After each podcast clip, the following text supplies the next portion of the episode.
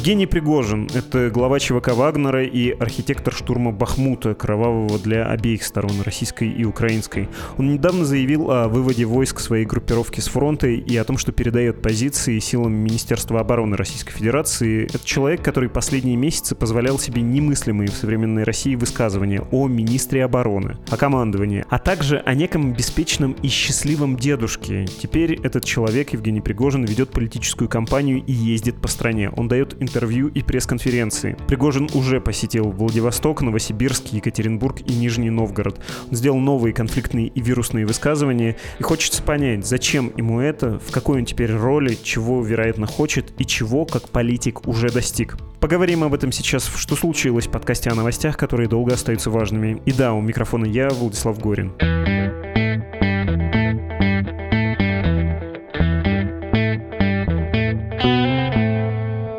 Андрей, привет. Привет. Это Андрей Перцев, политический обозреватель издания «Медуза». Также он пишет в разные другие издания колонки, публицистику и ведет душевнейший подкаст «Атлантида». Рад, что ты здесь. Давай поговорим про господина Пригожина. Следишь ли ты за его турне по городам Российской Федерации?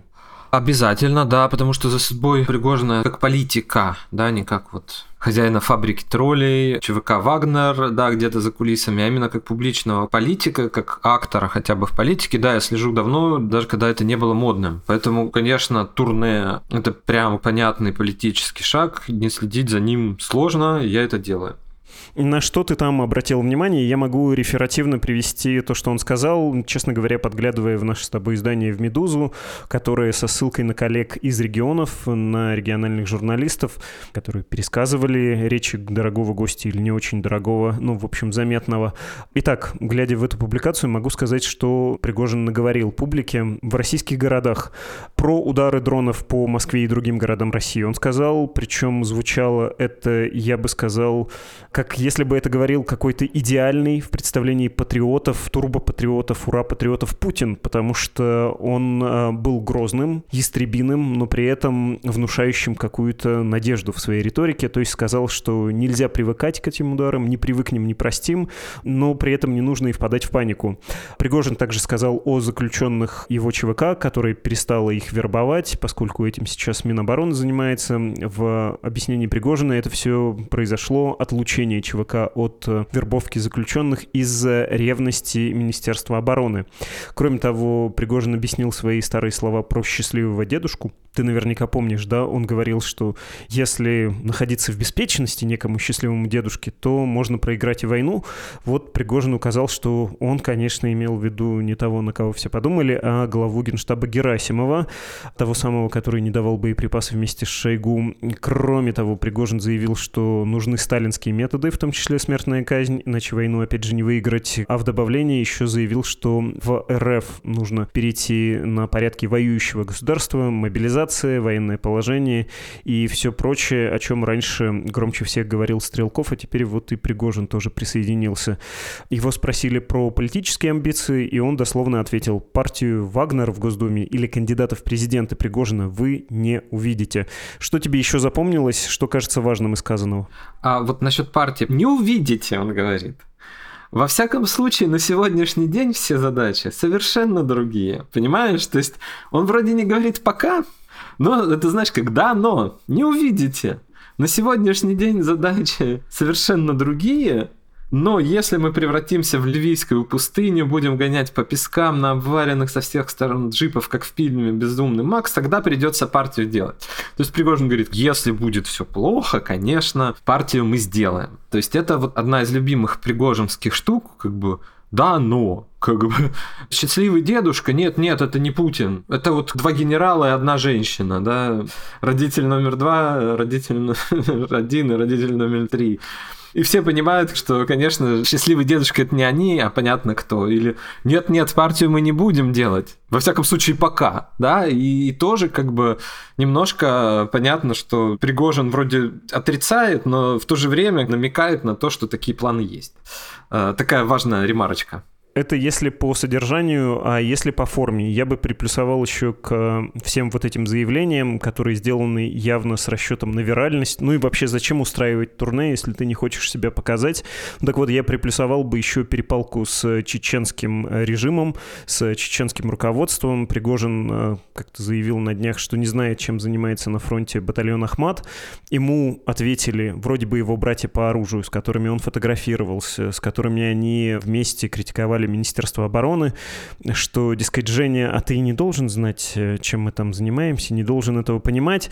Он опять ответил, я вам не Женя. Ну, то есть все то, что в интернете называется срач ради хайпа, когда повышается цитируемость, и оба участника конфликта становятся более узнаваемыми, и, кажется, в этом только и смысл. А для чего это турне, вот эта перепалка и вот эта рекламная кампания Евгению Пригожину? Ну, вообще турне не то чтобы это новый политический какой-то шаг, да, это стандартная форма поездок политиков для поддержания собственного рейтинга, узнаваемости, трансляции позиций. Вспомним поезд ЛДПР, на котором Жириновский покойный регулярно ездил по стране, к Жириновскому, я думаю, мы в ходе подкаста еще вернемся. Это способ самопрезентации себя как публичного политика, публичного деятеля, да, то есть после этого турне никаких сомнений в том, что Пригожин это публичный политик, оставаться не должно. То есть это вот новое качество. Он говорит примерно то же самое, да, он всегда это говорил. Единственное, что вот новое для нас всех, он говорит, я приехал от проекта «Вагнер. Второй фронт», что это такое, он толком не объясняет, но он говорит, что мы будем влиять с помощью этого проекта на СМИ, мобилизовать общество, опять же не поясняя, как он это делает, на что мобилизовать, чтобы у этого общества не возникало параноидальных настроений да, вот панических настроений. В переводе на русский, что Пригожин говорит? У меня есть политический проект. Да, осенью Медуза писала про то, что у Пригожина есть планы создать свое движение, партию антиэлитную. Привет изданию проект, которое отнесло это к несбывшимся каким-то прогнозам. Да, ну вот, посмотрите, вот как бы у него теперь есть, вот Вагнер второй фронт, это, считай, общественное некое движение, он его фронтмен, пока не партия, во всяком случае, пока он что не будет. Вот он его презентует с помощью этого турне, да, он публичный политик, потому что раньше Пригожин, как он э, вылезал в паблик, отвечая на вопросы, да, он делал политические заявления, но он как бы не был их инициатором, якобы, да, вот он не был проактивным, ну, то есть он сам приехал в Нижний Новгород, в Новосибирск, в Екатеринбург, вот он приехал, он сидит и говорит.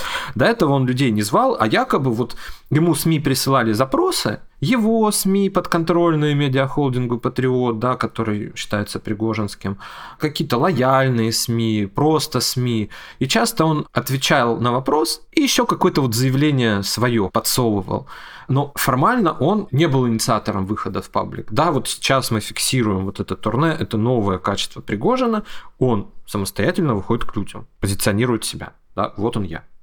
Нужно обязательно поговорить о версиях, почему он это делает, для чего, точнее, что мы тут можем предполагать, но еще небольшой вопрос про то, как это сделано. В регионах, в которые Евгений Пригожин приехал, ты наверняка это замечал, он не подсвечивался, не фигурировал в медиа, которые подконтрольны местным администрациям, провластным медиа, и о нем говорили, в общем, оставшиеся независимые или хоть сколько-то еще независимые издания. А зачем такая форма и почему это происходит э, через э, регионы, по сути, да, снизу? Евгений Пригожин достаточно как бы умелый пиарщик, у него явно есть советники в этом деле. Плюс он прямо сказал, не так давно, он сказал, что его запретили цитировать, показывать в центральных СМИ. Поэтому он идет в регионы, вот мне кажется, да, он понимает, что если он соберет чего-то в Москве, его не увидят, а тут он идет в регионы, он бьет по столицам федеральных округов. Владивосток, Екатеринбург, Новосибирск – это столицы федеральных округов. В них есть СМИ, которые более-менее независимы от власти, да, могут принадлежать каким-то региональным политикам, им нужны инфоповоды. Пригожин это тоже понимает, его приезд – это инфоповод. А эти СМИ очень часто городские, какие-то вот по местной повестке, по остаткам местной политики что-то публикуют. Людям они интересны, их читает много народу. И Пригожин идет к этой аудитории, аудитории, и худо-бедно потом это будет цитироваться не только в региональных, да, и на федералку идет. Он это прекрасно тоже понимает, да, вот он отдает себе отчет, что в Москве он толком не выйдет к людям, да, то есть он проведет, ну, посидят журналисты, которые ничего не напишут в широкой публике. А тут он идет в регион, в округ федеральный, приезжают СМИ из разных, я так понимаю, регионов округа, которым это интересно, и они пишут о нем, да, они его подсвечивают, они подсвечивают его манифесты собственно, гипотезы, для чего ему эта компания. Все время хочется сказать избирательная, но никаких выборов и вообще возможности участия Евгения Пригожина в легальной политике не просматривается. Про это тоже потом можем поговорить, про его партийные амбиции, да, про его попытку сделать из своей команды, если не партию, то фракцию. Мы еще вернемся к этому, повторюсь, но сперва про то, для чего ему вот это сейчас. Он для чего светит э, своим лицом лицом. Изложим популярные версии достаточно. А эта версия всегда в духе, что Путин всех переиграл, да, что всегда есть какой-то хитрый путинский план, и вот для меня это так смотрится. Если что-то идет не в ту сторону, даже если не в пользу Путина, все равно есть какой-то вот все равно вот его план, как бы. Одна версия состоит в том, что Пригожин сейчас нужен Кремлю, Путину лично, политблоку АП, как такой контраст для президентских выборов Путина, да, что не хотите вот такого радикала, потому что Пригожин говорит, нужна мобилизация всей страны, всех на фронт, мы должны стать Северной Кореей. Вот не хотите радикала, выбирайте Путина, который в тот же день будет говорить, с чем чай выпить, балагурить с э, участниками встречи онлайн, с семьями, еще что-то такое, про Дед Мороза говорить, да, вот выбирайте меньшее зло, да, по сути. И версия, что Пригожин отвязался сам, и вот он сейчас придет к власти, это начало битвы большого передела, Пригожин рвется к власти, да, как криминал рвется к власти. Мне кажется, что тут это такой третий путь, немножко с сочетаниями всего, да. Я не верю, что это проект по оттенению Путина по одной простой причине. Во-первых, высказывания Пригожина в разные стороны идут, они немножко амбивалентны, да, они не то чтобы совсем мобилизационные, потому что, да, Пригожин говорит, чтобы победить, нужна мобилизация, нужно стать Северной Кореей, нужно перестать строить дороги, мосты, школы, все на фронт, все в окопы, и тогда мы победим. И тут же он говорит, ну а если народ не захочет воевать, значит надо это все прекращать. Да? То есть он предлагает в том числе и мирный путь. Может, один единственный российский политик, который говорит, надо это все как бы, значит, все, прикрывать проект. Если не тянем вот в таком виде, а в, в окопы вы не хотите, ну, закрываемся, да. Вот, никто этого не говорит. И это пропускается как бы мимо ушей, да, то есть он говорит не только мобилизационно, он дает выбор. Во-вторых, Пригожин ругает Путина, потому что сторонники этой точки зрения говорят, ну вот Пригожин говорит, не мы начали эту войну, то же самое говорит Путин, что начали англосаксы, мы лишь им отвечаем. Нет, Пригожин говорит не это, он говорит, не мы придумали спецоперацию, нашу деревню втянули в блудняк, потом он э, начинает ругать денацификацию, демилитаризацию, да, что мы Украину и нацифицировали, модифицировали и милитаризовали сами. Да? То есть он говорит, что этого не было по сути. С кем он спорит, на кого он наезжает? На того же Путина. Да? Потому что спецоперация, кто говорит? Мы начали спецоперацию, говорит Путин да, 24 февраля, и потом он говорит, наша спецоперация, моя прелесть. Про денацификацию, демилитаризацию говорит ровно он же. Очень сложно себе представить конструкцию, когда англосаксы придумали спецоперацию, да, потому что слово «война» Пригожин не боится. Он прекрасно всегда говорит «война, война, война, война». Да, он спецоперация даже не говорит. То есть это тоже, да, вот я как филолог могу сказать, что если человек зачем-то употребляет слово, которое говорит не он в основном, а кто-то другой, значит он на этого другого и показывает. Поэтому эта версия, мне кажется, не очень рабочей на самом деле. Версия, что Пригожин отвязался совсем и претендует на власть, в принципе, тоже, потому что Пригожин, а, достаточно прагматичный человек, б, не очень понятно, как он эту власть возьмет. Силой, ответят мне слушатели. Не знаю, отвечу я слушателю, потому что под Бахмутом известно, ЧВК поистрепалась, сам Пригожин это не скрывает, в принципе, да, он на трупы показывает, он говорит, сколько у него жертв, сколько у него было, по численности немало, ну и немного, как говорил мой один один приятель в Архангельске. Как с этим брать власть, не очень понятно. Силой, не силой, вообще непонятно, потому что он придет и сядет в президентское кресло, займет кабинет, непонятно тоже, да. Мне видится третий путь, и он, в принципе, абсолютно логичен логике подъема самого Пригожина. Кто такой Пригожин? Это предприниматель, да, вот его называют путинским олигархом, да, он стал, действительно поднялся сильно благодаря знакомству с Путиным, да, подряды на школьное питание, поставки в армию, клининг, еще что-то. Но, в принципе, он был достаточно крупным средним бизнесменом в Петербурге. В середине 90-х годов поднялся он сам. Откинувшись с кичи, да, он вот не пошел не работать, не пошел в криминал. Что интересно, да, он открыл ларек. Вот он делал хот-доги, там вот рецептура, он что-то есть интервью, где он это рассказывает, значит. Достаточно успешный бизнес, судя по всему, был, да, потому что его приятель позвал Пригожина коммерческим директором в сеть супермаркетов, одну из первых в Петербурге. И там уже Пригожин, значит, заработал заработал стартовый капитал и сделал Петербургу уникальное торговое предложение. Ресторан высокой кухни «Старая таможня». Да. Вот известно, что до Пригожина вот каких-то таких ресторанов с управляющим из Англии, с какими-то сомелье, супер какими-то навороченными блюдами в Петербурге не было. Пригожин это предложил. Оказалось, что это бизнесу, чиновникам, гостям э, города нужно. Да, и он заработал хорошие деньги, потом он открыл ресторан «Корабль», его стали посещать высокие чиновники, да, он получал хорошую прибыль, там он познакомился с высокими чиновниками и в итоге вот стал поставщиком кейтеринговых услуг сначала для Кремля, потом для школ, еще всего-всего-всего. Да, но изначально это предприниматель с предпринимательской чуйкой. И вот его активность я предлагаю рассматривать вот в этом абсолютно ключе. Да, Пригожин как бы предлагает. Да, это вот э, в том числе бизнес-проект, бизнес-политический проект и еще что-то. Да, то есть он действует в парадигме, что для чего ему нужно турне. Ответ простой – нарастить рейтинг он появляется уже на радарах социологов. По Леваде 4% ему доверяют. Это еще до турне проводился опрос. По Рашенфилду 2% опрошенных при открытом вопросе, за кого вы будете голосовать на президентских выборах, называют фамилию Пригожин. Ну, наверное, Евгений Пригожин. Хотя, может, кто-то из Иосифа хочет голосовать. Не знаю. Там фамилии, имен нет. Он наращивает рейтинг. И вот собой, как публичной фигурой, слэш, своим движением, своими сторонниками уже потом как-то можно торговать. Да? А что ему бы хотелось?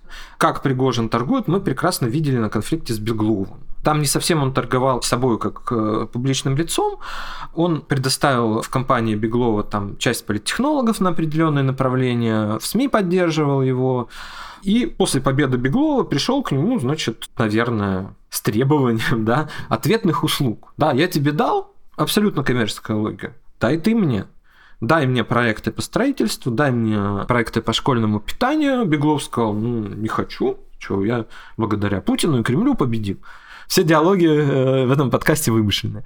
Конфликт, да, Пригожин не получил желаемого, но как бы мы поэтому видим, как он действует. То есть он что-то получает, да, что-то предлагает, что-то делает, а потом говорит, мне что-то взамен дайте, да? Я понимаю, что он делает это сейчас не для кого-то, он делает это для себя, но он делает это в понятных целях, да? Собой как рейтинговым политиком, либо, ну не знаю, лидером там какого-то движения с рейтингами можно торговать. А вот дальше, да, я думаю, что как у любого опытного бизнесмена, который умеет вести бизнес, у него, я думаю, есть программа минимум, более-менее что-то достижимое, и программа максимум. Я думаю, программа минимум это что-то типа того, чтобы, например, силами вагнеровцев тренировать тероборону в приграничных областях, например, мобилизованных контрактников, он об этом прямо говорит. Он, в принципе, такой немножко тоже человек из 90-х, может, не немножко, да. В принципе, потому что он говорит, его цели, может, за исключением тайных каких-то мечтаний, они ясны, да. Вот он говорит, о, в Белгородской области тероборона ничего не умеет, пьет чай. Гады, там, в Курской плохо, там, в Брянской плохо, да, или там Минобороны не учат мобилизованных, не учат контрактников, а вот мои вагнеровские ребята могут уже и обучать, и возглавлять роты, еще чего-то, да, вот это мне дайте, ну, понятно, не безвозмездно, да, не даром. Дайте мне вот такое, например, для бизнеса. Или дайте мне такое, я бесплатно обучу, но верните меня во все школы или продвиньте мои фирмы во все школы.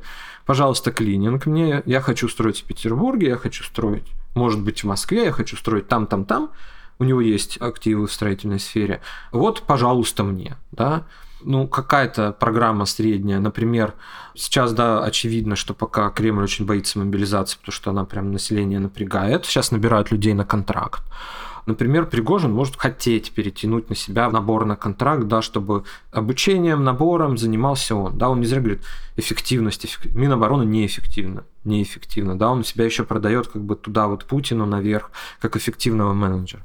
Ну, а программа максимум, да, ну, наверное, это получение какого-то супер высокого места, не знаю, в Минобороны, в ФСБ, не знаю, в Совете Безопасности, какого-то госпоста, может быть, да, или суперполитическое, но это как бы, наверное, уже не сейчас, а потом, да. А сейчас вот есть бизнес-цели, и он очень четко себя продает в какое время, да, накануне президентской кампании. Вот появляется человек, который по Russian Field, пусть и с двумя процентами, второй кандидат после Путина. АП это надо, да. Понятно, что раскрутка Пригожина не очень выгодна в этом смысле, потому что он оттягивает электорат, он начинает его будоражить, э, водить. И... А как это можно продать, понимает Пригожин, вот эту турбулентность? Сказать, ну я никуда не пойду, я сейчас поддержу Путина, все нормально, ребят. Но мне надо вот это. То есть это подготовка себя на продажу, скажем так. А можешь мне объяснить особенности этой предпродажной подготовки? Потому что я понимаю логику предпринимателя без особых принципов, который находит законные, незаконные и совсем такие нехорошие грязные ниши, и в них зарабатывает. Если надо, вот вам, пожалуйста, фабрика троллей. Если надо, избирательные кампании, силовое сопровождение в каких-то далеких тропических странах или, наоборот, в пустынных и сравнительно близких типа Сирии. Если надо, в Петербурге могу вам предоставить э, политтехнологов. Если надо, могу ЧВК завести и, цинично говоря, а я думаю, что там довольно циничная логика, утилизировать э, людей в штурме типа Бахмутского. Ну, то есть он э, ты сказал про бизнес-чуйку, находит нишу и продает это. Но ты сам про это тоже сказал, и на это невозможно не обратить внимание, как э, рискованно он сейчас продвигает себя, какая это рискованная рекламная кампания, предложение его услуг. Э, я, когда узнал про турне Евгения Пригожина, моя первая очень не говорящая ни о чем ассоциация, но тем не менее, может быть, она будет ценна, была с другим турне 20 лет назад, которое делал Ходорковский накануне своего ареста. Ну, то есть э, в путинской России, что 20 лет назад, что сейчас, это очень странное я бы сказал, отчаянное решение, которое подразумевает прямо конфликт с системой, ехать и собирать низовую поддержку, рекламироваться при блоке в центральных СМИ и наращивать свой рейтинг вот таким образом, это значит вступить в конфликт. При этом мы вспоминаем то самое интервью, которое ты тоже упоминал, где Пригожин буквально критикует Путина, а потом ритуально говорит, ну так-то я за Путина, я ему послушен и сделаю все, что он скажет. Окей, но если вычеркнуть эту фразу, все остальное время ты вообще-то его и всю путинскую систему критиковал. Я просто в некотором замешательстве. Очень странные методы. Ну, то есть продвижение товара методом угрозы ножом. По-моему, так это не делается, особенно если у покупателя есть и нож, и револьвер, и все, что хочешь. Ну, это да, да, доброе слово с пистолетом никто не отменял. Но обрати внимание, он действует так примерно с начала войны, наверное, с э, поздней весны. Насколько мы читали, да, мы знаем, что, по сути, он буквально пролоббировал использование ЧВК Вагнера в вторжении в Украину. Да, потому что, по идее, там она нужна Кремлю и Минобороны совершенно в других целях, в других местах. Вот он это пролоббировал, он это сделал. Это 2022 год. И что он начал делать? он начал гнобить Минобороны за неэффективность сразу же почти, что они ничего не умеют, а вот мои-то молодцы. Взяли ЛНР, там, да, вот это большой проект ЧВК «Вагнер», эффективная структура, Минобороны курит нервно в сторонке по сравнению с нею. А второй проект – это проект «Бахмут», да, и он уже навязывает. И знаешь, одно дело навязать Беглову каких-то политтехнологов, которые, может, ему не очень нужны, потому что ему их Кремль даст и так других, может, поинтереснее технологов. Но Беглов там из уважения Кремль скажет, ну пусть они вот, да, что-нибудь еще дадим, ладно. А другое дело навязывать вот всякие большие штуки, но бизнес 90-х. Вот я поставил здесь ларек и демпингую. Я могу убрать ларек в какое-то другое место, но дай мне, пожалуйста, отступных. Да, вот бывали такие случаи с такими предпринимателями. В принципе, он действует примерно так же. Да, вот как бы он продавил Бахмут, требования снарядом, да, потому что регулярные потом военнослужащие жаловались, что у них из-за Бахмута не хватает, да, вот как бы у них плохо там все. Вот он продавливает сейчас себя, да, сейчас он себя надует, ему можно сделать рейтинг еще больше, он это понимает прекрасно, он знает свою нишу, в которой работает, и потом скажет, давайте, торг у стола. Сейчас поговорим про этот торг еще немножко. Ниша, ты имеешь в виду быть э, новым Жириновским? ЛДПР-2 вместо скучного, неработающего, формального Слуцкого, который партию, построенную на харизме Владимира Вольфовича, губит. Да, да. Ну, они пытаются на образе покойника выезжать. Ну, понятно, что людям нужен живой человек, да, а не воспоминания о Жириновском. И эта ниша, да, она как бы есть. Не надо говорить, что весь народ такой. Нет, у Жириновского достаточно ограниченная ниша, особенно на президентских выборах, но 10-15% за вот такого человека или особенно за его партию, да, потому что, ну, партия у нас мало что решает, а вот э, дай-ка мы власти, да, там финку не глубоко в спинку заткнем. Да, такое используется.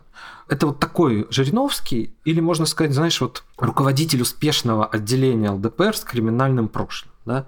Известно, что у Евгения Викторовича есть оно, авторитетный бизнесмен, вот такой человек, который понял жизнь, значит, посидел, перенял у лидера ЛДПР замашки, в своем регионе более-менее популярен, ну и, в принципе, и на федеральном уровне, да, если так. Ну, был живой Жириновский, сейчас живого Жириновского нет. И это очень похоже, на самом деле, то, что как бы говорит Пригожин, как он ведет себя в смысле высказываний, на раннего Жириновского который апеллировал ко всем группам электората, да, вот если человек чувствует, ну, я, наверное, вот ближе к коммунистическим идеям, мне симпатичен монархизм, или я скорее за свободный рынок, да, но толком как бы он не вникает в эту идеологию, и Жириновский бил вот по этим как бы маргинальным идеологическим каким-то группам, да, вот по их периферии, когда у человека нет четких убеждений, но вот он видит яркого оратора, который, в принципе, говорит какие-то вещи, в том числе и совпадающие с ними, да, ну вот, не знаю, Жириновский постоянно говорил, что нужна демократия, при этом он предлагал объявить э, Путина императором. Или ЛДПР всегда выступала за отмену губернаторских выборов, тем не менее, когда Фургал победил и потом работал, он прямо вот стоял за Фургала. Да? И вот таких сторонников ЛДПР это не вызывало никакой шизофрении, ничего, ну, как бы вот так, да, вот туда-сюда, ну, то есть человек обращает внимание на то, что ему нравится, а то, что ему не близко, он как-то почему-то пропускает мимо ушей. И такие люди есть, да, их 10-15%. Смотрим, что говорит Пригожин. Пригожин говорит, что надо объявить всеобщую мобилизацию. Да, он говорит об этом. Сторонники этого, наверное, есть. Особенно среди силовиков, которые думают, что их не призовут. Да, что надо всем показать ценой, значит, людей. Ну, покажем, да, окей. А с другой стороны, как об этом он говорит? Он говорит, чтобы нам победить, надо объявить всеобщую мобилизацию. Он как бы называет цену победы. Надо перестать строить дома, школы, мосты, дороги, превратиться в Северную Корею и отправить всех в окопы. Вот победа, как бы, да, пожалуйста. И в то же время он говорит, ну, если народ скажет, что такая победа не нужна, ну, надо заканчивать войну. И это я видел даже среди вполне как бы оппозиционно настроенных умных людей. Он предлагает закончить войну Пригожин. Да, он правда предлагает закончить войну. Действительно, он это делает. Да, но он говорит и это, и это, и это. Человек выхватывает, Пригожин по этой аудитории бьет. Пригожин уважает частную собственность? Да, он говорит, вот завод шампанских вин. Пусть работает украинский собственник. Пожалуйста, мы готовы передать ему этот завод. Да, но Минобороны передает. Ну, считает правильным, там, не знаю. То есть такой как бы вот все там, да, и Навального он вспоминает с положительной стороны, и элиты ругает. То есть в принципе, вот невдумчивый избиратель вполне себе найдет в словах Пригожина то, что отдается в его душе. И таких, я повторюсь, ну, немало, 10-15%. Есть для этого слова популизм, и каким образом в путинской России можно это продать, учитывая, что президентские выборы, ты про них говорил, ну, что является верхом плюрализма во время президентских избирательных кампаний при Путине? Ксения Анатольевна Собчак, я вас умоляю. Господин Прохоров, ну, немножко смешно. Господин Грудинин, учитывая его дальнейшую судьбу, ну, тоже. Самое интересное, что с ним было, это сбритые усы. Ты понимаешь, о чем я говорю? Малейший риск купировался, а по возможности не допускался. Люди, которые могли создать проблемы, не подпускались даже близко, а те, кого подпустили, ну, они были, во-первых, подконтрольны, а во-вторых, э, если что-то шло не так, и они оказывались слишком популярны, им приходилось за это поплатиться. Где сейчас политический проект Прохорова, где сейчас Ксения Анатольевна Собчак как э, политик национального масштаба, за которую сколько там человек проголосовало как-никак, где Грудинин? Никого нет. Вот это вопрос. То есть Пригожин пересекает некоторые красные линии, извините за это выражение, навязанное мне, в расчете на собственную выгоду. Правильно? Венчурные инвестиции. Да, делает рисковую венчурную инвестицию. Почему так происходит? Понимает ли он риски? Скорее всего, да, он их понимает, но он это делает. Почему он это делает? Например, потому что человек побывал на войне, и, в принципе, там чувство риска, наверное, начинает обретать немножко другое качество. Да? Когда ты сталкиваешься лицом со смертью, уже какой-то такой риск, да, там, что окоротят, еще чего-то. Ну, а давай попробую, да. Вот я сделал это. Можно восстанавливать такую логику. Меня же сначала предупредят, а еще и дадут что-нибудь, чтобы я завершил. А почему бы не попробовать, да? В этом смысле он немножко банкует, потому что он нарушил многие правила, и такое обычно не прощают, да, Фургалу не простили. С другой стороны, все равно, я думаю, у него есть расчет, ну, меня вот остановят, когда надо, наверное, он считает. Вот если уж совсем что-то не то, меня же поправит старший товарищ, если что да, но тем не менее, да, вот у него по настрою видно, да, что это такой вот, знаешь, купец. Нет, авторитетный предприниматель 90-х, да, без криминального шлейфа, причем просто с криминальным прошлым, но в то же время это и купец, да, это вот такой человек из э, классики 19 века русской, который ставит на все, строит храмы, новости, может, вы видели, 10 миллионов дал на копию Святой Софии в Ярославской области, и он способен проиграть за ночь все, да, вот он рискует. Да, он способен рисковать. Наверное, я так отвечу на этот вопрос. Думая о сравнении с Жириновским и тоже про некоторый шлейф, а, не хочу углубляться в конспирологию, но, кажется, часть его образа была в том, что, ну, это немножко санкционировано. Он же исполняет роль, он такой актер. Кто-то за ним все равно стоит. В случае с Жириновским говорилось про КГБ СССР и правоприемницы этой структуры. В случае с Пригожиным есть у тебя ощущение, что он в этом рискованном проекте не один, что есть какое-то прикрытие или уверенность, что старшие товарищи в обиду не дадут, вовремя предупредят, скажут, ну, Женя все-таки наш, и вон как-никак Бахмут брал. Я думаю, что, кстати, проект Бахмут, Бахмут, да, он как раз тоже как политпроект был нужен Пригожину, как своеобразный такой как бы вот иммунитет. Вот сейчас меня не тронут. Да? Вот у меня единственная победа за последнее там долгое время. Я обладаю иммунитетом, меня не тронут. Да? Ну, считается, что Пригожину покровительствуют братья Ковальчуки в каких-то петербургских делах, да, что он близок к главе Росгвардии Виктору Золотову, хороших отношениях с тульским губернатором Алексеем Дюминым, да, вот это какая-то такие вот люди. Но что они санкционируют? Могли Ковальчуки санкционировать некий политпроект, например, антиэлитный, но в пользу Путина? Да, могли. Санкционировали ли они высказывания Пригожина матерные в адрес Шойгу и переход как бы на Путина уже, да, то, что мы вот говорили, не уверен. Санкционировал ли это Золотов вообще большой вопрос, да, потому что Пригожин начали отвечать соратники Кадырова, да, а Кадыров та же группа, да, может это сигнал тоже, да, вот Жень как бы не надо, не надо, вот ты уже не туда залез, да. Но вот посмотрим, как он будет продолжать. Опять же, азартный игрок, он уже выиграл, да, 4%, вот они, вот они, да. давай, давай еще, давай, кидай на зеро фишки, кидай. Что с ними делать-то, с этими процентами? Прийти к Путину перед выборами и сказать, э, есть у меня тут такая грусть, не могли бы вы помочь со строительством? И, кстати, я горячо вас поддерживаю, скажите, можно ли мне прийти на Первый канал и поддержать вас? Или это форму шантажа должно иметь? Да, это определенная форма шантажа. А что, он не делал этого с Бахмутом? Дайте снаряды, дайте вагнерам снаряды. Это шантаж, это шантаж. Это шантаж в его личных целях для личного проекта. Да, это шантаж в его личных целях для личного проекта. Пока ему сошло с рук, сошло. Может, кстати, бахмутский шантаж его и как бы немножко вдохновил на следующее такое, да, повышение градуса в паблике, выход лично к публике, приглашение публики к себе. Да? Не то, что у него публика в лице журналистов спрашивает, а вот я к вам пришел сказать. Вполне возможно, что успешный бахмутский шантаж этому поспособствовал сильно, да. Хорошо, разобрались про то, зачем в информационном смысле эта фигура надувается и как э, этот объем большой он может использовать, этот человек, как его конвертировать в деньги в том числе. Остается такой вопрос про опасность и про предупреждение. Видишь ли ты уже признаки того, что ему дают понять, нет, ты не прав, у нас так не принято, и тебе, возможно, грозит санкция. Какой эта санкция может быть в твоем представлении и какими могут быть предупреждающие сигналы, если они загораются или не горят уже вовсю? Вариант А. Мягкий, политический, да, политическая борьба. Пригожин на поле политической борьбы это, наверное, в конце 90-х, в ранних нулевых, скорее всего, в том же поле бы и решалось. Да? А Пригожин кто такой? Это такой чистый лист. Про него люди не знают. Они знают, что он говорит правду про войну. Одни слышат, что он предлагает, значит, радикальные меры, и это отзывается в их сердцах. Другие слышат, что он предлагает завершать, если не можем воевать, и это отзывается в их сердцах. Да, вот это вот, ну, какой-то предприниматель, основатель ЧВК Вагнер. Да? Вагнер взяли Бахмут. Хороший человек, наверное думает обыватель. Такой же был с Грудининым, у которого попер рейтинг. Его сочли в Кремле безопасным, даже рекомендовали к движению на президентские выборы.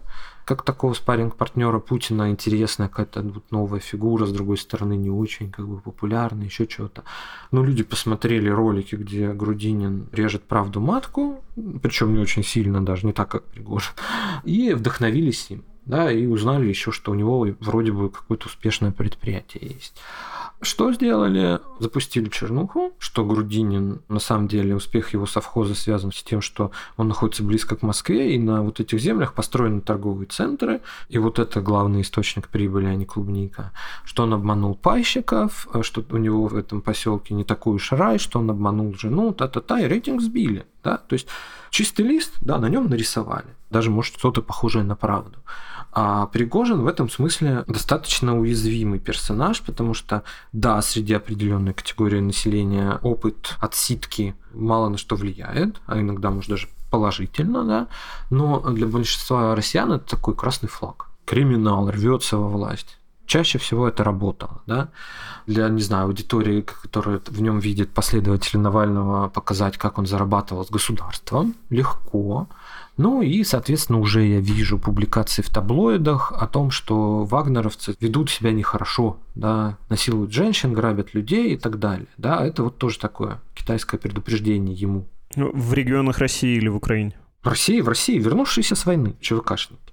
А, вот это как бы такое. Да, мы тебе рейтинг подрежем, ты не опасен, все, гуляй. Ну, может, что-то дадим, да что-то у тебя там все равно осталось, да, для маргиналов, какая-то база поддержки, ну, мы тебя чем-то потрафим.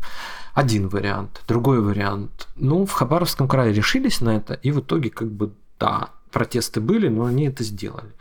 Они посадили популярнейшего Фургала, решили с ним вопрос так. Они это сделали? Да, сделали. Можно посадить Евгения Викторовича Пригожина, я думаю, можно. Человек имел дело с госконтрактами, это всегда трактуется не в пользу предпринимателя, можно это сделать всегда. Ну и второй вариант – это опасная ситуация на фронте. Да, мы знаем многие фамилии полевых командиров, чиновников ранних ДНР, ЛНР, чересчур самостоятельных, каких-то ретивых, взорвавшихся, с которыми вопрос был решен покушениями якобы украинских ДРГ. Я понял, что я забыл тебе еще спросить про то, как Евгений Пригожин э, сам практически в рамках системы, ну, видимо, без санкций, пытался сходить в легальную политику, используя партийную систему, вот эту путинскую, фиктивную, но какую-никакую. Можешь про это рассказать? Это тоже, кажется, характеризует те границы, которые для него отведены и которые он нарушает сейчас весьма возмутительным образом. Прежде сравнительно вежливо это делал. Вспомним несколько случаев. Евгений Пригожин взаимодействовал с партией Родина.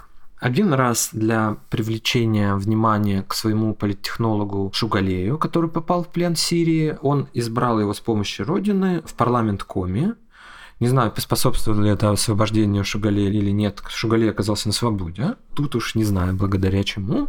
Потом Пригожин пытался с помощью Родины выдвигать кандидата в Заксобрание Санкт-Петербурга. Понятно почему, чтобы влиять на городскую политику. Заксобрание бюджет принимает, ну, можно губернатору неприятные вопросы задать, да. Певицу Татьяну Буланову, например, он выдвигал неудачно, избирком не дал. Накануне выборов в Госдуму ходили слухи, что Пригожин хотел бы получить Родину под контроль и как-то вот поучаствовать в выборах.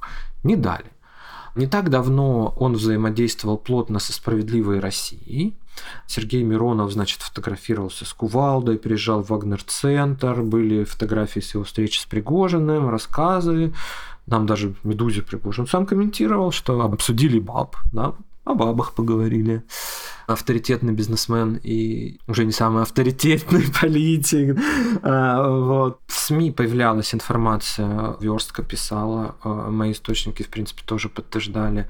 У нас был материал на «Медузе» про э, Пригожина и «Справедливую Россию». Чуть позже еще на Верстке вышел материал о том, как э, Пригожин там хочет продвинуть вагнеровцев в руководство. Да, мне это подтверждали тоже на съезде «Справедливой России». Но съезд «Справедливой России» прошел в конце мая, никаких вагнеровцев там нет. Да, все. Причем видел я высказывание Пригожина, который сказал, ой, нет, никаких особых отношений с «Справедливой Россией». Нет, нам и КПРФ тоже как бы Вагнеру помогает, ЛДПР там один депутат, значит, тоже старается. У нас нет особых отношений, все, все, все, все, все. Да? То есть вот эта красная линия не дали. Политблок Киренко не дал, да, ему партию, не дает партия. Почему? Ну, понятно, почему, да, партию можно финансировать, оказывать ей поддержку только для Кремля, да, вот чтобы она в кремлевском поле находилась. В своих целях использовать нельзя. Кириенко понимает прекрасно, что Пригожин будет использовать для себя, да, он бизнесмен, деньги зря на ветер не тратит, ну или хотя бы для Кремля и для себя, да, а вот для себя нельзя, поэтому ему не дают. Поэтому Пригожин делает свое, пытается сделать свое. Отлично. Кажется, совсем разобрались. Э, и на прощание хочу сказать, что у тебя с Андреем Першиным есть э, подкаст под названием «Атлантида». Очень душевный. Не знаю, как еще его коротко и ясно описать. Вот у меня такое он чувство вызывает. И у тебя на этой неделе просто какой-то аншлаг. Ты еще в тексте недели и в «Что случилось сейчас».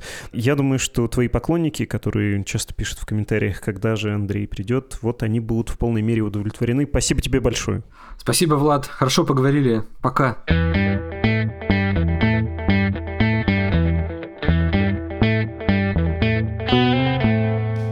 Ваше послание вы можете отправлять на ящик подкаст собакамедуза.io. Пожелания, критика, впечатления и просто мысли – все это приветствуется. Я имею наглость читать и комментировать ваше послание. Ильдар написал, он музыкант и отреагировал на выпуск про Екатерину Мизулину и музыкальных исполнителей, которых она подвергает негосударственной, хотя, кажется, прогосударственной цензуре. И еще Ильдар говорит, что хорошо быть ноунеймом, тебе не приходится пока применять цензуру и самоцензуру а также рассуждает о том, что он, будучи этническим татарином, идентифицирует себя как россиянин, и ему очень комфортен этот термин. Дар пишет, что я где-то пренебрежительно про это слово высказывался. Не помню, если честно, но по правде сказать, есть у меня некоторые сомнения в отношении этого слова, даже не его самого, а употребления, когда оно используется как аналог новой общности советский народ. Я, честно говоря, думаю, что это какая-то неудачная калька вот с той советской идеологемы, и часто не очень очень она применима. Лично мне больше нравятся граждане России. Они всех включают и немцев, и татар, и удмуртов, и русских, и русских немцев, кого угодно, кто живет в Российской Федерации и составляет наше с вами отечество. Так, другое письмо от Артема. Комплименты, комплименты, комплименты. Артему нравится, что у нас и баланс выдержан между либеральным и консервативным, и что мы не скатываемся в пропаганду, единственно верной вашей точки зрения. Спасибо большое, Артем. Честно говоря, даже неловко цитировать, потому что что чистый мед, боюсь увязнуть. Еще сообщение от читателя из Карелии. Слушаю вас с самого запуска вашего подкаста. Хотел бы предложить вам поговорить о вас, журналистах. Очень часто в медиапространстве возникают разговоры об объективной или необъективной журналистике. Мне кажется, в контексте журналистики речь идет скорее о беспристрастности, чем об объективности. Дескать, издание или отдельный журналист могут заслуживать доверия, только если они остаются беспристрастными. Очевидно, что после начала вторжения оставаться беспристрастными стало значительно сложнее сложнее, если совсем не невозможно. Вы, Владислав, периодически подчеркиваете свою беспристрастность и стараетесь говорить максимально отстраненно, но даже просто по выбору слов ясно, кого вы поддерживаете в войне России против Украины. И дальше в развитии этой же мысли вы приводите еще несколько аргументов. Я не буду цитировать все, чтобы не утомлять остальных. Несколько пунктов. Первый, который меня смущает, наверное, он даже во многом эмоциональный. Я не очень люблю, когда журналисты говорят о журналистах, потому что за собой знаю эту стыдную страсть поболтать о работе. Ну, вот мы же так устроены, журналисты в смысле, как люди, которые склонны к самопрезентации. А поскольку мы мало чего знаем, хорошо, буду говорить за себя, мало чего знаем, мало в чем компетентны, поговорить о нашем, о том единственном, что мы только и умеем делать, о, это хлебом не корми, это такая сладкая и стыдная страсть, что надо от нее воздерживаться. Мне кажется, что все-таки изрядной части аудитории это скучно. Во-вторых, э, когда вы говорите про беспристрастность и то, что по мне понятно, кому я сочувствую, ну, не знаю, тут э, я про это, кажется, тоже не раз уже говорил. Следующая логика. Не беспристрастность, а объективизм. Нужно стараться быть объективистским, не объективным, потому что это как истина недостижимо, а именно в инструментах соблюдать какую-то корректность. А второе правило — нет, все-таки баланс тут должен быть смещен. Журналистика, ну вот в нашем понимании таком несколько западном, модернизированном, что ли, ныне исповедуемым профессиональными изданиями и в России, и по всему миру. Ну, так вот, их точка зрения состоит в том, что журналист на стороне слабого. Если в какой-то ситуации Владимир Путин окажется слабым, то волей-неволей по законам профессии мы будем сочувствовать и ему. Понимаю, что пример очень крайний, но стараюсь объяснить это максимально понятно. Следующее письмо слушатель, который подписался Андреем. Было бы интересно послушать комментарий или даже полноценный рассказ про политическую фигуру, которая очень долго напрямую разговаривала с Путиным от лица современной европейской демократии и была практически единственным собеседником Путина за пределами сервильной администрации президента. Со своей ролью этот человек явно не справился. Политика рукопожатия, умиротворения, компромиссов и безразличия к внутренним делам России привели к большой войне. Речь, конечно же, про Ангелу Меркель, которая вскоре после сложения себя полномочий бесследно исчезла из медийного поля явно скрываясь от неудобных вопросов. Есть ли смысл поставить вопрос о том, что и стоит разделить с российским народом коллективную ответственность за путинскую войну? Ведь у нее было, очевидно, гораздо больше рычагов влияния и ресурсов для контроля над ситуацией, чем у всех российских избирателей вместе взятых. Во-первых, очень смелое заявление про коллективную ответственность. Отрицаю ее существование. Считаю, что ответственность, как и вина, они все-таки индивидуальные. Во-вторых, многие Ангелу Меркель за это уже покритиковали. Сама она сказала, что нет, я считаю, что вы выполнила свою историческую роль в том, что после 2014 года дала время Украине на подготовку к полномасштабному вторжению, и мы сейчас видим, что это время было потрачено с пользой. Кажется, рассказанный достаточно сюжет и очень понятный, хотя если появится повод, наверное, можно будет поговорить. Тут э, многое зависит от Ангела Меркель, хочется, чтобы она сама как-то проявилась, что-то новое по этому поводу сказала, хотя, опять же, я читал, что она была бы, может быть, и не против вернуться и поучаствовать в мирном процессе, но не зовут. Ее эпоха ушла. Следующее письмо без подписи. Спасибо за комплименты в адрес подкаста. И вы отмечаете особенно выпуски с Дмитрием Кузнецом. Да, я тоже страшно его уважаю. И дальше пишите. До 2014 года я жил в Донецке. С началом русской весны мне, как и многим моим друзьям, пришлось уехать. Сейчас живу в Киеве. Я очень хотел бы вернуться в свой город, когда он снова станет Украиной. Но, увы, честно говоря, все меньше верится в эту возможность. Ниже два соображения. Наверное, их нет смысла обсуждать, так как они весьма очевидны, но может вам все-таки захочется поговорить об этом с кем-то из своих своих гостей. К сожалению, далеко не у всех моих знакомых была возможность в 2014 году уехать из своего дома, особенно у тех, кто постарше. Думаю, в «Медузе» знают, как трудно релацироваться. Семейные обстоятельства, работа, материальные трудности. Государство в 2014 году почти никак не поддерживало вынужденных переселенцев. Сейчас с этим немного лучше, но тоже совсем не сладко, что в условиях военной экономики вполне объяснимо. Здесь не упрек государству, а лишь констатация. Тогда оно не справилось с основной своей функцией монополия на насилие и за счет этого верховенства права, законности на своей территории. Это, на мой взгляд, лишает государства морального права судить тех людей, которые там остались и сотрудничают с оккупационными властями. Я имею в виду прежде всего учителей, врачей, вообще бюджетников, а также предпринимателей, которые платят там налоги и так далее. И еще один момент. Те, кто там живут, ежедневно облучаются умелой, надо признать, пропагандой, которая доходчиво объясняет, что именно Украина и пресловутый коллективный Запад и проклятые англосаксы виноваты в той войне, жертвами которой они являются. Выдержать это проникающее излучение пропаганды почти невозможно, Я вынужден бывал в оккупированном Донецке многократно в 2015-2021 годах. Имея местную прописку, это было возможно. Общаясь с людьми, которые там остались, мне трудно представить, как Украина сможет вернуть себе этот край, этих людей. Ох, какое сложное письмо. И мне очень нравится то сочувствие, та симпатия и эмпатия, с которой вы относитесь к своим землякам. Но, честно говоря, думаю, что вот эта полномасштабная война, она очень многое перечеркнула. И то, что с 2014 года с какой-то натяжкой можно было считать вынужденным положением, сейчас э, крайне плохо можно оценить и крайне трудно понять, да, когда сотрудничество с оккупационной администрацией — это прямые жертвы. Ну, представь представьте, что в 2014 году какой-нибудь учитель готовил буквально тех детей, тех людей, которых потом так называемая ДНР призвала. Там и студентов же, да, тоже призывают в ЛДНР.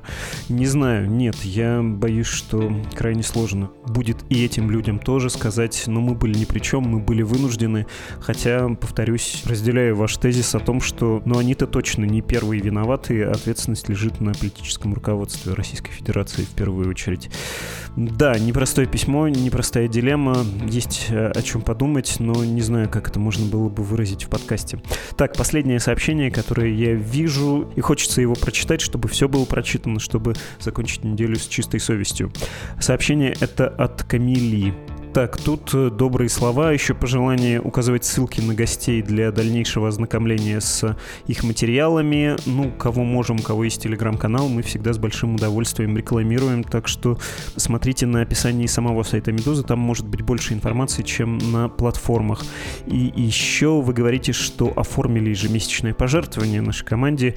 Цитата, как сказала бы моя мама, Садака был сын. Жаль, что она только телевизор слушает. Мне пришлось погуглить, и я вижу, что на русский из татарского это переводится как благотворительность, а с узбекского пусть будет милостыня. Мы очень за вашу милостыню благодарны, потому что я часто это говорю. Это дежурные, конечно, слова, но от этого они не утрачивают своей актуальности и правдивости. Медуза существует на ваши пожертвования, на вашу милость. Садака был сын, support.meduza.io и save.meduza.io. Те страницы, где можно подписаться на нас лучше регулярно.